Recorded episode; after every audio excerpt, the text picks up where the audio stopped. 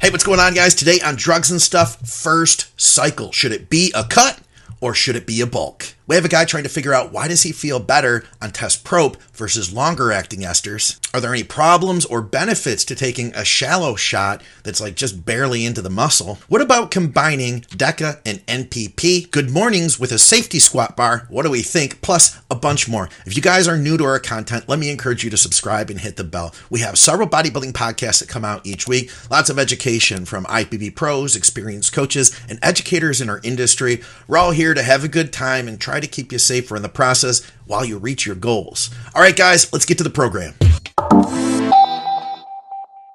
What's going on, guys? Welcome back to Drugs and Stuff with Dave Crossland. I'm Scott McNally. All of our programming is brought to you by you guys, the people at Patreon. Thank you very much for your support. We're also brought to you by TrueNutrition.com. You can use our code THINK for high quality third party tested supplements from a company that you can trust. We're brought to you by Strom Sports Nutrition out of the UK. By the way, we're setting up a contest for Strom and we're brought to you by supplementsource.ca for great deals that change week to week. So check them out if you're in Canada.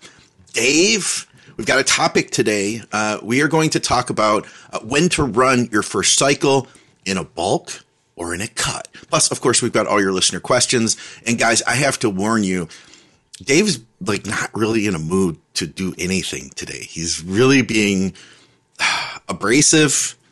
He's being difficult. In fact, somebody mentioned last week, they're like, I like the get off my lawn attitude that Dave has.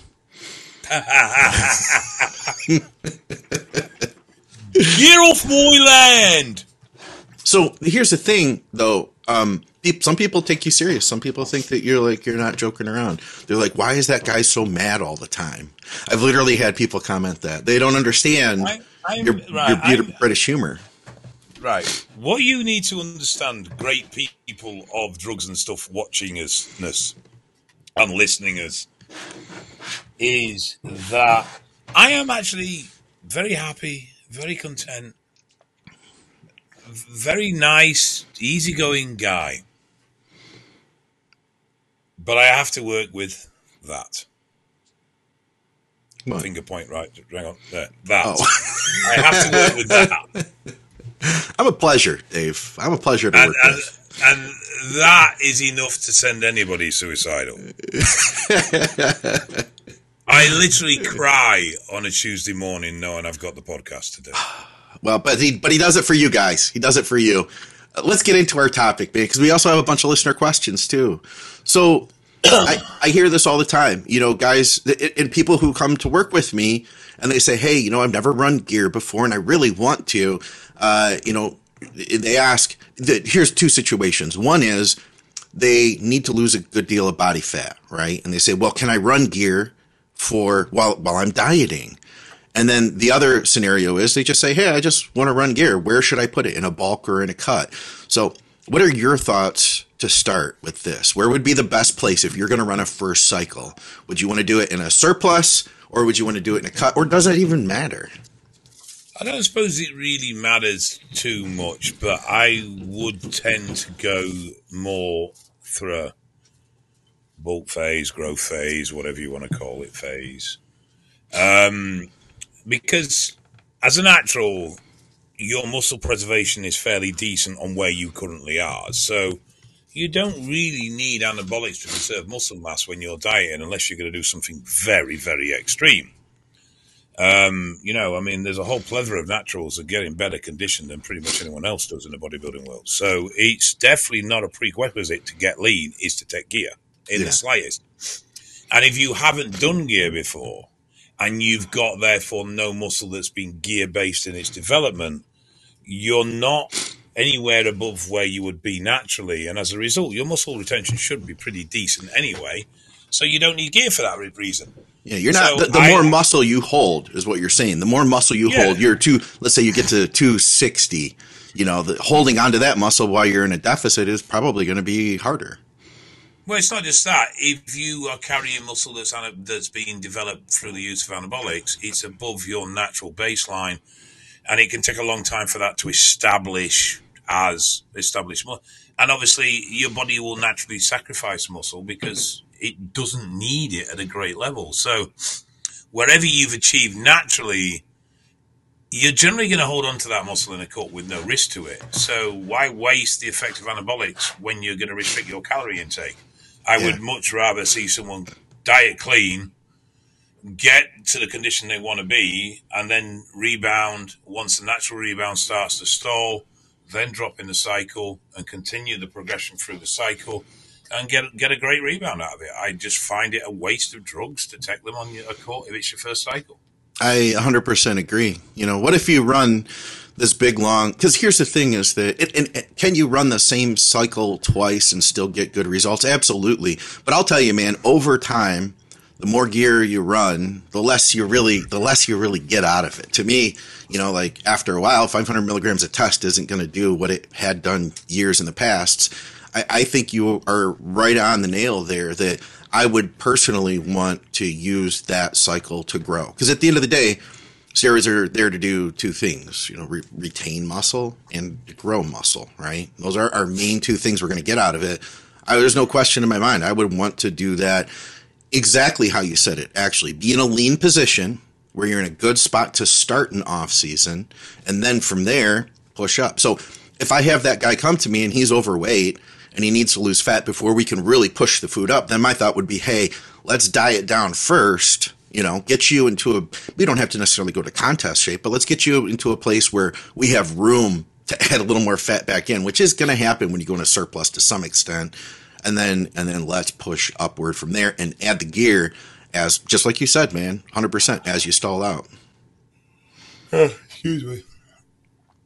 That'd be my thought as well. So I thought that'd be a good one to answer mainly for obviously newer guys. You know what I mean? Because we do get a lot of newer people that that stumble upon us through YouTube or you know through the podcast app and uh, you know iTunes or whatever else. So I thought that'd be a great place to start. We do have a bunch of listener questions though. Um, and I'm just gonna start up from the top here where are we at here, Dave? What do we got? And by the way, guys, if you want to take part in the next show, then comment below. We'll take your questions then, plus all comments, likes, all that stuff. It helps to boost us in the algorithm. And we have a bunch of questions in the live stream here, so we can take those as well. Um, so Austin says, question for you guys. I pin every day, uh, but when I use test probe over test sip, I feel better. Libido is higher, and uh, over and higher in over cognitive function is better. Uh, I think he means overall cognitive function is better. Even when estrogen is dialed in on both, uh, I still feel better on test probe. Why is that? Thanks for all the videos. Well, we'd need to know what he was dosing each at to be certain because there's a strong chance he's running a completely different test level when he's running the prop to the nth because of mm. the ester weight and the half life calculation on it all. Yeah, that could make sense. Well, test test nth's going to be compounding over the period of its half life, so every time you do another test nth injection within the half life from the first injection, you are layering that on top of what is remaining from the previous. So, for argument's sake, let's make it really, really nice and simple and say test nth has a half life of nine days it's not technically correct, but it makes the math simple for the example. And yeah. you take a hundred, you take a hundred on day one, you take a hundred on three days later, and you take another hundred three days later, and another hundred three days later. So in a nine day period, you've actually taken 400 milligrams. Hmm. When you take your second injection, your initial rejection will have reduced by one third. When you take your third injection, your initial injection will have reduced by one sixth, and your second injection will reduce by one third. So all those factors layer on top of each other. It's building.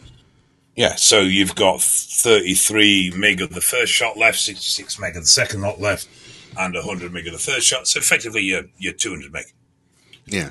And then by the time you take your third shot, obviously your first shot's dissipated. Fourth shot, sorry, third shot, the first shot's dissipated in its half life, so there's 50 meg left of that. So that that's your total volume of drug circulating in your plasma then is much greater than the actual injection you're taking each time.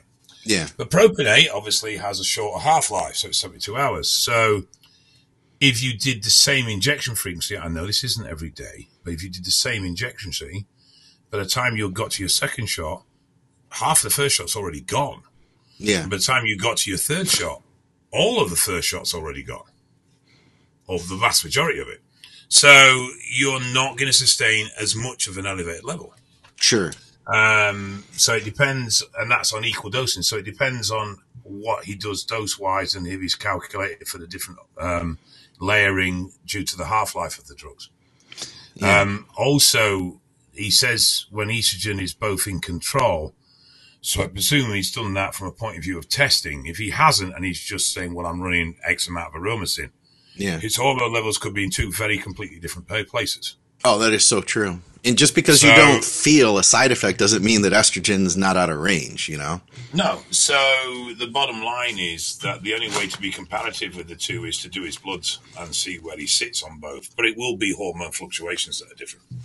That makes sense. Level levels will be different because of the layering from the half life. All right, what's this one? Um, awesome episode, guys. Is it possible? If it is possible, please explain aspirating while injecting and shallow intramuscular with one half inch insulin pins to avoid PIP. Is it possible? Aspiration has nothing to do with PIP, and aspiration is no longer done medically either. So nobody aspirates anymore. Is the bottom line. I, I think he's Yep. yeah two questions is what the way he's trying to, but there's like no periods, so The the aspiration aspect um, was traditionally to see if you were in a vein or not, and if you drew blood. But generally speaking, most intramuscular injections are done without aspiration now, both medically and non-medically. Uh, and there tends to be more muscle trauma when you try and aspirate because the needle's in there and you're wiggling the bloody thing around trying to draw back. yeah, yeah, Uh, so it's been pretty much sacked. But aspiration has no link to PIP. Um, Shallow IM is more likely to create a swelling. yeah, If, I, oil- yeah, if- the oil is close to the surface, it's more likely to create a swelling, which obviously can result in pain. The deeper, generally speaking, the better it is tolerated. But Yep. PIP, PIP can come from stability of compound, uh, DHB being a particular one that's nasty for PIP because it does tend to crystalline in solution a little bit. yeah, or like probe another. Yeah. Hormone concentration is another factor, particularly with testosterone. So, like test probes uh, and test base, they generally are very, very painful because one, you've got a high concentration of hormone because you've got a li- low ester weight. Um, and as a result, your body can react to their amount of uh, benzoyl alcohol in there, the amount of benzobenzoate in there can also be an irritant and cause PIP as can the overall dose of hormone you're putting in in one shot. Yeah, Um, and then you also have the volume of oil, which if, if put into a tight muscle or a close knit muscle, uh, is going to be much, much more painful than not. So, for argument's sake, you put half a mil in your quad, it's probably going to be a little bit sorer than putting half a mil in your glute because the quad is a slightly tighter muscle. Yeah. You then move that shot to your calf, and the pain will be much, much greater because the calf muscle is much, much denser. yeah, So when the oil's in there and it forces space between the fiber, it causes inflammation and everything's under tension because that muscle is so dense. There's no space in there for the oil to sit. sure. So the oil has to force the fibers apart in order to exist within the muscle. Hmm. The the more relaxed the muscle, the less dense, and as a result, the oil is generally accepted much easier.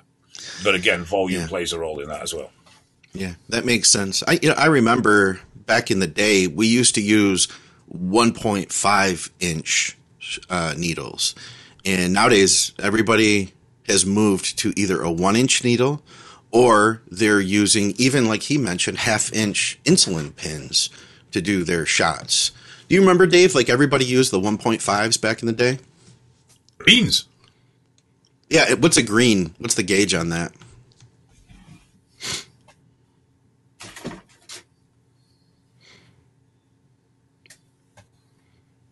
Yep, that's a needle. Yep, we're demonetized. a, Thanks, green, guys. a, a green is a 21. Yeah, that's a big, that's a big old jab. But you're a big old guy, so there's that. You got to guys, you got to understand the size of Dave. That's still nothing. It's like a little pin, a tiny. No, I mean, well, it used to be it used to be greens to draw up, and either greens or long blues to inject. So either twenty one or twenty three gauge to inject. Yeah. I don't. At the risk of sounding like a grumpy old man, um, What was that? that was my grumpy old man. Yay! Um, at the risk of sounding like a grumpy old man, I I think the vast majority of people that use half inch or slim pin are basically a bunch of fannies. Oh! Whoa! Whoa! I'll tell you what, Dave. I uh, Yeah, because you use them, I know. I agree that. Well, here's the thing too. If you're using an insulin pin, you're you're not taking a lot of gear. There is that. There has been the movement toward taking less and taking it more frequently. So when I started, everybody did two shots a week, and nowadays everybody is is completely on board with every day or every other day shots, even with long esters. They've they've realized that you can better control side effects by uh, you know, higher frequency of injection. And with that, they're like, hey, I can fit it all into a one cc insulin syringe. So why not go Yeah, that you, route? You, you, know? you can you you can potentially reduce the impact of side effects because you reduce the anabolic peaks, you reduce the hormone peaks, but you also stabilize your bloodstream, so you increase clearance rate, which means you've actually got Mm. less gear active in your system. So actually, you're on half the fucking cycle you thought you were. You think it's 50% that far? Uh, terminal half life's about fifty percent of of in vitro. Yeah. 50% uh, if you go to every, if you go to everyday injections, it, it, it speeds up that by 50%. if you get to the point where you have complete plasma stability, Mhm. Then you, in theory, and from what I've seen to a degree in practice, will then start operating on a terminal half life. The terminal half life for test nth is 4.5 days. Okay. Now, strangely, Germany, when, when you speak to Germans about their cycles, they run their half lives all on their terminals. I remember you mentioning that, and we had some comments of people saying, "Yeah, totally. My friends in in Europe do that." I Yeah. that was interesting. Uh, whereas uh, you find UK and US run on the traditional apps that we're all experienced experiencing. So it's this frequent injection. There's there's there's everyone. Th- the the problem is with bodybuilding, in particular, the drug element of bodybuilding is they follow a trend with no real understanding of why they're doing it and no objective look at why they're doing it. So someone will suggest something, daily injections. Why? Oh, it lowers side effects. Okay. But what else? No one actually then starts going, okay, but what's the possible downside of that? Well, straight away, you're doubling or tripling the risk of infection because you're injecting much more frequently. So you're breaking that natural defense barrier, which is the skin. That increases the risk of infection massively. Doesn't mean you're going to get one, but you are exposing yourself to much more risk. That's true. The second thing is you have you have the risk of terminal half life kicking in, which means that your 500 milligram cycle effectively becomes a 250, 300 milligram cycle. Um, you're not. The problem is you're not getting. So you're getting the benefit of an up. Well, so let's say you're getting a negative of an uprated clearance. So the hormone's not as active in your body, but you're still getting all the stress factors and elements of negativity that comes with a 500 milligram cycle. So it's not like the negative side drops to 300 milligram because you're still getting that initial loading when you take the drug. Hmm. So there's there's that side of things. Um, site scarring, yes. So you know, insulin pins cause much less muscle trauma when they go in, but they also create much greater pressure of oil when you inject the oil. Sure, because it's such a small hole that you're the the high speed. You have to go slow still. You have to go real slow with slow. that. Slower, much slower than you would with a border gauge. Yeah, yeah, that is Um, true. Then, then there's the management of the fact that if you are running anything one gram or above, that's a lot of injections yeah, because of just you're not going to be able to put mills and mills in. You know, I mean, Most people will tolerate two, two and a half mil in a single shot. You ain't doing that with an insulin pin, are you? Yeah. So he You've was got a mil at most. his concern was he was saying to avoid the the pain post pain the post injection pain. So um, I feel like the more experienced you are, the less post injection pain you get. Your muscle gets used to it, assuming that you've got clean gear and you're not using something that's super caustic. and if I was, when when I have used something that was painful, when I have used something that is painful, I'll I've tended to use something else that's less painful to mix it with. So, say if there was a, a DHB, maybe it would be with a, a test E that I had. You know what I'm saying? And I mix that up real thoroughly so that I'm, I'm not getting just that straight DHB. And I found that to be really helpful. Heck, man, I remember getting some prop that was just so painful back before I knew where to get good stuff. And I, it was the worst prop ever. But then I bought like some sterile oil and then I drop like a half cc of each, mix it up, and then take that shot, and that reduced the pain greatly too. Those things, I think. Yeah. it- I used to I- use Decker as a diluent. yeah, there you go. There's there's that. Hmm. If you can lower the viscosity of the oil, I would take like the vial and actually run it under warm water. And then from there, make sure the cap's completely dried off because any water on the on the on the rubber stopper, it's not sterile. So if you push a syringe through that, that's going to add bacteria to the vial. But that's a, a route of lowering the viscosity, and I think that that's helped too. Another factor is, let's say you do a glute shot.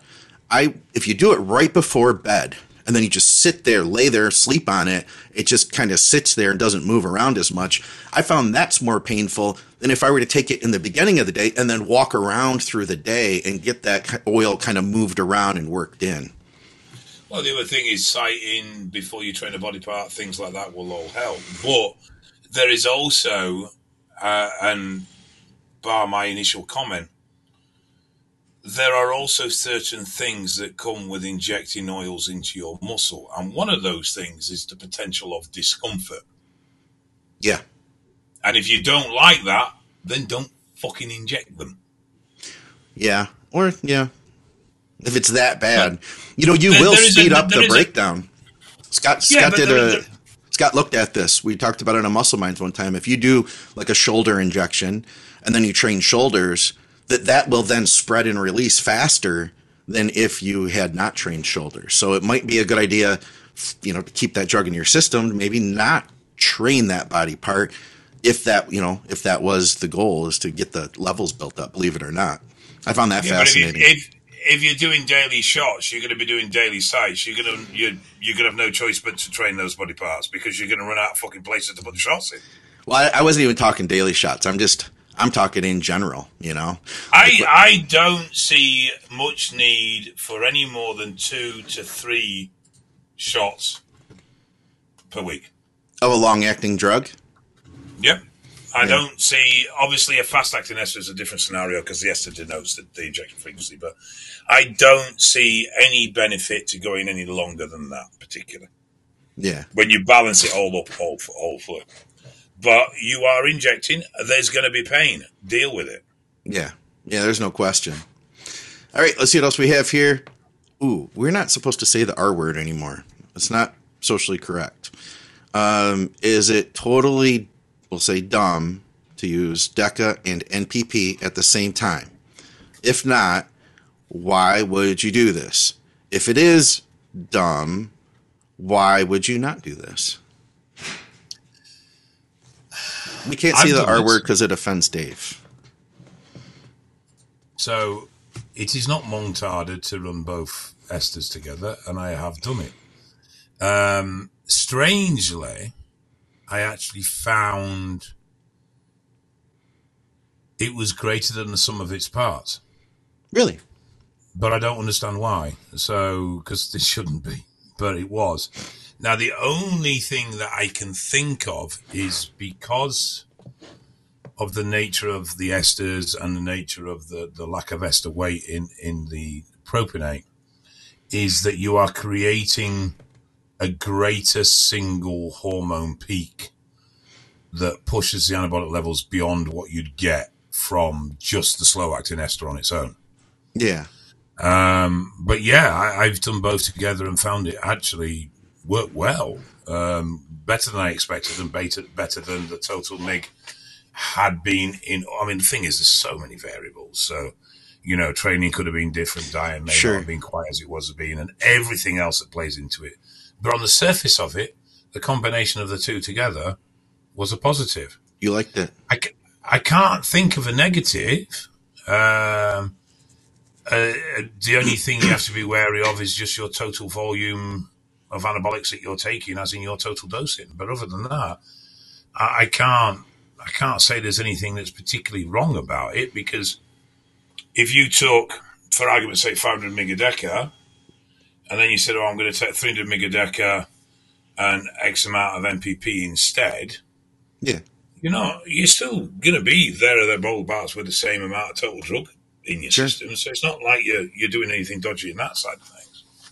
So, Yeah, I, I think uh, there's something too. Like, I mean, when you use a long-acting drug like DECA or we'll say EQ, you know, obviously it's working from the time you start taking it, right? Like, it's not like you have to wait five weeks before it quote kicks in. There, it, it is working. It's not completely built up yet, but there is going to be a positive benefit from it.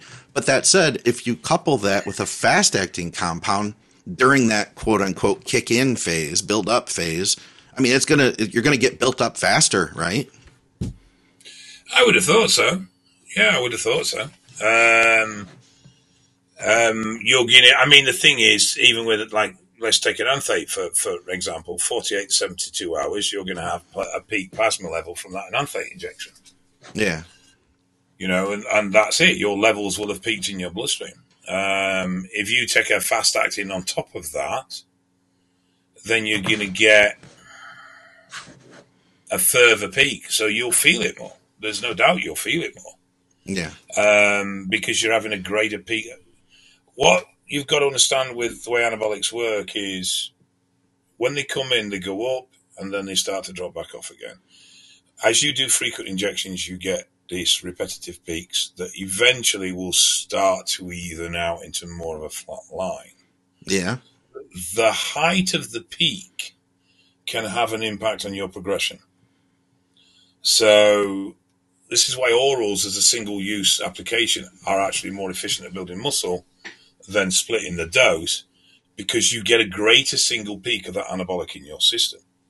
So when you have a flat line or a very stable baseline of a, slow acting, like a decanate or, or whatever, decanoate, so to say, uh, and then you layer a propionate on top, you're going to have these high peaks, but with this elevated baseline as well. And I Mm. think it's the combination of that that creates greater animalism. yeah. I like that. I like the sounds of that, Dave. All right, let's see if we have time for one more here. Um, what do we got here? Let's take this one from Alfonso. He's got a training question.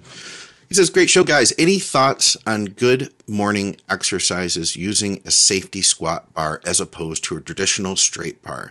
Do you guys consider it a glute ham exercise or more of a low back exercise? Rep range 12 to 15 to avoid injury." For me personally, good morning morning's going to be all low I- back. I read that completely wrong. Yeah. Yeah, so I what I wrote, any thoughts on a good morning exercise using a safety bar? I- Yeah, like you know, let's do some exercises in the morning, Dave. yes. Yeah, I feel like for me at least, good mornings are going to be a lot of lumbar. That's just the way my body reacts to them. But I've also been notorious for not getting great glute activation. So maybe somebody else I- is going to get a lot of glute out of it, but not me. A lot of low back. I, I think that the, the issue with a good morning movement is is very much on how you perform the movement. Um, in order to throw load into the glutes and the hamstrings, you need to make sure that that lower back is contracted and it remains contracted and there's no flexation in it. Oh, okay. Yeah. If, if the lower back doesn't flex, it can't load. Okay. If I do that with a bicep, I can't load that bicep. Okay. It's not going to pump. It's not doing anything. But if I move it just even just two or three inch, straight away I'm already starting to feel pain in my bicep, hmm and the pump's developing. But when you That's the move, same your- with your lower back. but aren't I moving? No, because No. you hinge at the hip, you don't hinge at the lower back. So it's I the get- form that's off. Okay. If you literally sit upright, arch your up your chest as high as you can, cramp your lower back. Mm-hmm. So your lower back is as contracted as it can be. Yeah, and, and it's just getting like not, isometrically burning now. Yeah, but and if you do not move from that contracted position, you cannot exercise the lower back. Huh. You can only transfer the load into the glutes and the hamstrings. Yeah, it just doesn't work for me. But I, I have found that if I used my, um, so he's at a safety squat bar. I have used my safety squat bar, which is a transformer bar. And with the transformer bar, you can change. So, you know, safety squat bar goes out and then a lot of times comes down and then the plates load lower. You can change where those are loaded. And they actually have a good morning position where it's like all the way back. And when I do that, it sits the weight back further and I can get more glute out of it. But for me, it's just not a, a great one. Is it is it a Decepticon or is it um, an Autobot? Your bar? Definitely, I roll with the Decepticons. Shout out to my boys. Boo. Boo. Boo. Bumblebee for life. um, yeah. Do you? How about you? Were you a good morning guy?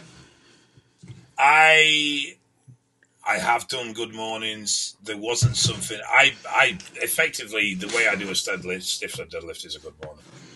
Um, it's just the bar position changes because it's no longer loaded across my shoulders. Obviously, it's hanging down below me, so it's less direct load.